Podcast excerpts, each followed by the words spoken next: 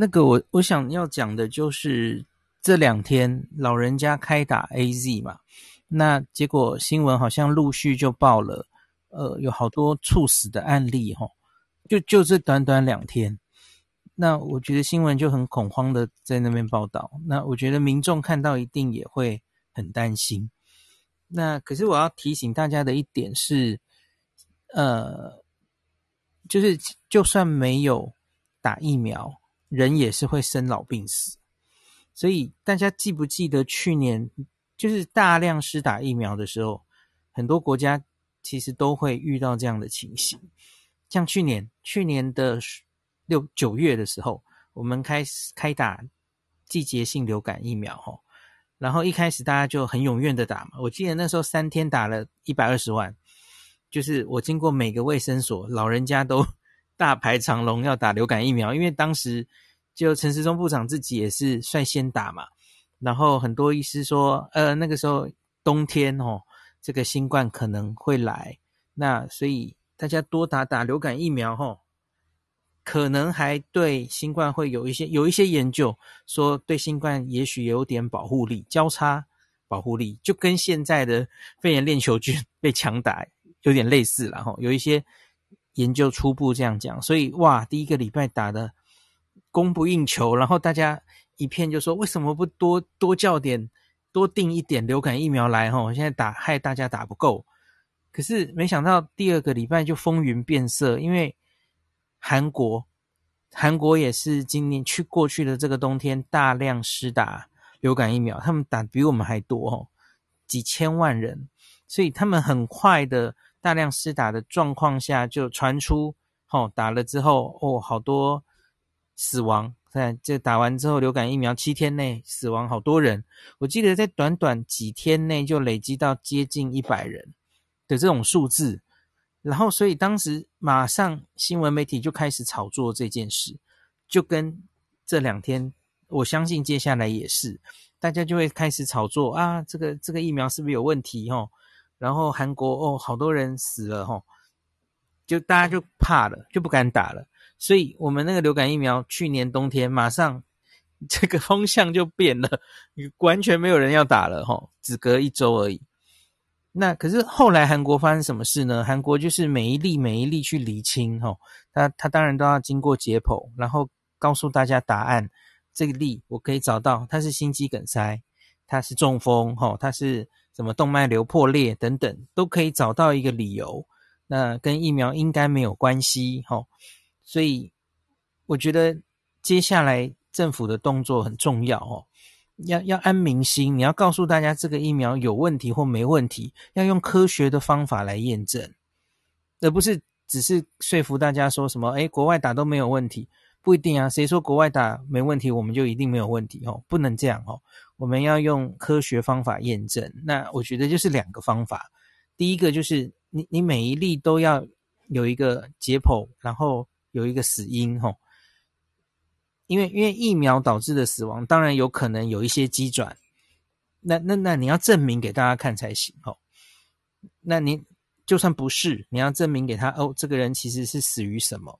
好，另外，比方说，假如我们这十例哈，我我举个例，也许你去解剖发现有六例都是死于心肌梗塞，那民众会问呢、啊，会不会是这个疫苗造成心肌梗塞？会吗？会不会有因果关系？那那我觉得这里就可以做两个对照了哈。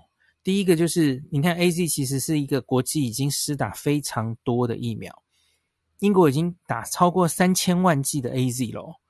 嗯，那他们其实是有任何风吹草动的不良反应哦，副作用，他们都会登录，然后跟原本他们疾病的发生率来比较，是不是有变比较多吼？那大家都耳熟能详，到目前为止，其实就是发现了 AZ 有一个很稀有的血栓病、血小板低下的的状况。哈，韩国今天报了第二例，韩国打了应该 AZ 已经快六百万了吧？他们产生了两例，这个叫 TTS，然后这一例死亡了，两例都是男生，都是年轻男生，三十几岁。那台湾的话，哈，就是我刚刚在专访中有大概跟大家提到，哈。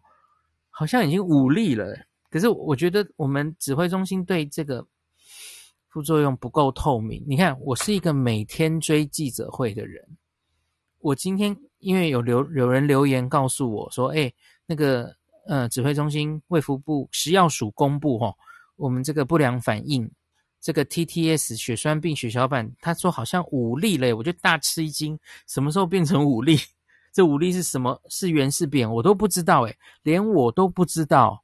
我觉得这是这才是大家应该要很小心去追的副作用，因为这个是全世界都已经报道，它有一定的死亡率，它二十 percent 的死亡率，它很清楚是 AZ 这个腺病毒载体疫苗造成的，在国外几率大概十万分之一。那我们现在 AZ 疫苗应该打快一百万剂吧？上礼拜好像是七十几万剂。那你假如现在跟我说已经五例了哦，嗯，那其实你也大概就是十几万例分之一嘛，好像就没有跟国外的几率差太多，对吧？那我觉得这个数字要非常小心继续解读，那因为这跟你怎么解释 AZ 疫苗的风险，跟跟民众解释是很有关系的。那。我我就跟跟大家讲，我今天面临的挫折吧，因为因为我就我就赶快去问一些我熟知的记者朋友，因为他们会参加记者会。那我说，诶，什么时候变无力了？我都不知道。你们每天追记者会有听到吗？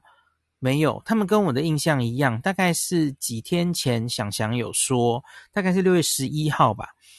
他有说，因为他每天问了才会报嘛，这些不良反应。他就说有有两例疑似的哦，没有啊，可是就是疑似啊，还没有变成确认啊，所以我就请记者朋友今天下午记者会一定要问这件事。结果我失望了，因为他们就问，然后庄人祥就很快的说现在是五例，然后呢还有两例还没确定，还要等那个疫疫苗专家的委员会开会才能确定。没了，结束了，没有人继续接追问呢，所以你已经确认现在有五例了耶。那这五例有没有人死亡？是哪里的血栓？他们年纪多少？性别是什么？为什么完全没有人在乎啊？然后你们现在很在乎的在那边报说，哇，两天内就已经死亡十个了。对我来说，那五个 TTS 是更严重的事情。那。我们的记者不知道什么是严重的啊，我我觉得我有点挫折了。那我我继续要问罗怡君副署长，跟他厘清这件事哦。罗罗副中午他是回答中午的那个十点，他是回答我说三例确诊，他印象是三例确诊，有两例还在厘清。哇，今天跟想象答案不一样。反正这个东西我追定了，我一定会继续追下去了。这个怎么可能可以这么？我甚至觉得你应该每天记者会，你就 routine 跟大家报这些，你为什么还要等记者记得问，然后你就讲一下，然后一下就过去了？你应该就规则有一个有有个五分钟，我就跟大家开诚布公的报啊，严重不良反应，现在 TTS 几例，治疗怎么样？这才叫做非常。这种透明，你你要解决大家对这个疫苗的疑虑，不是用这种，哎，我我不知道怎么怎么解，哎，好了好了，大家知道我的意思，反正我接下来一定会弄清楚，请各种管道哈，记者朋友或是私下去问的管道，我一定会弄清楚。记者不问，呃，就管指挥中心故意不报或是怎么样。我每天给你报，我每天在有话好说，有一个 corner 跟大家，现在台湾几分之几的几率是血栓，大家自己决定要不要打。嗯，这个一定要跟民众讲的啊。好，那大概就讲到这了。我觉得就是对于那个死亡，大家先稍安勿躁，不用。我觉得长辈。难免看到这个新闻会害怕，大家帮忙安抚一下。好，你也许可以稍微观望一下哈，我们再看一下这些人后续去厘清他们的死因是什么。可是一般人难免会害怕，可是我我觉得我还是算有信心了哈，因为毕竟这个疫苗已经施打这么多哈，我们在别国没有看到这样的状况啊。就是你即使不打疫苗，人还是会生老病死，更何况这一群人是八十五岁以上的老人。我我有看到何美香老师晚上的脸书，有在那边估计吼，用台湾的死亡率的数字来估计，每天大概八十五岁以上的老人会有多少人死亡？对，我觉得这样的数字应该明天记者会要告诉我们这样的数字，因为我不确定美香老师算的对不对哦。我想那个。由指挥中心公布比较好。你要知道背景发生值，然后告诉大家这个没有比背景值高，然后你要解剖，这这对每一案例也很重要，因为这些案例现在可能就会去申请这个疫苗的救济嘛，哦，你你总要厘清它到底是不是疫苗相关的，这对个人还有对我们所有想要去施打 AZ 的老人家都非常重要哦。你要理清楚，这到底是不是 AZ 的副作用，是不是它造成的？相当于他会不会拿到赔偿？哈，疫苗救济，这这都很重要。那好，那大概今天就讲到这里。谢谢。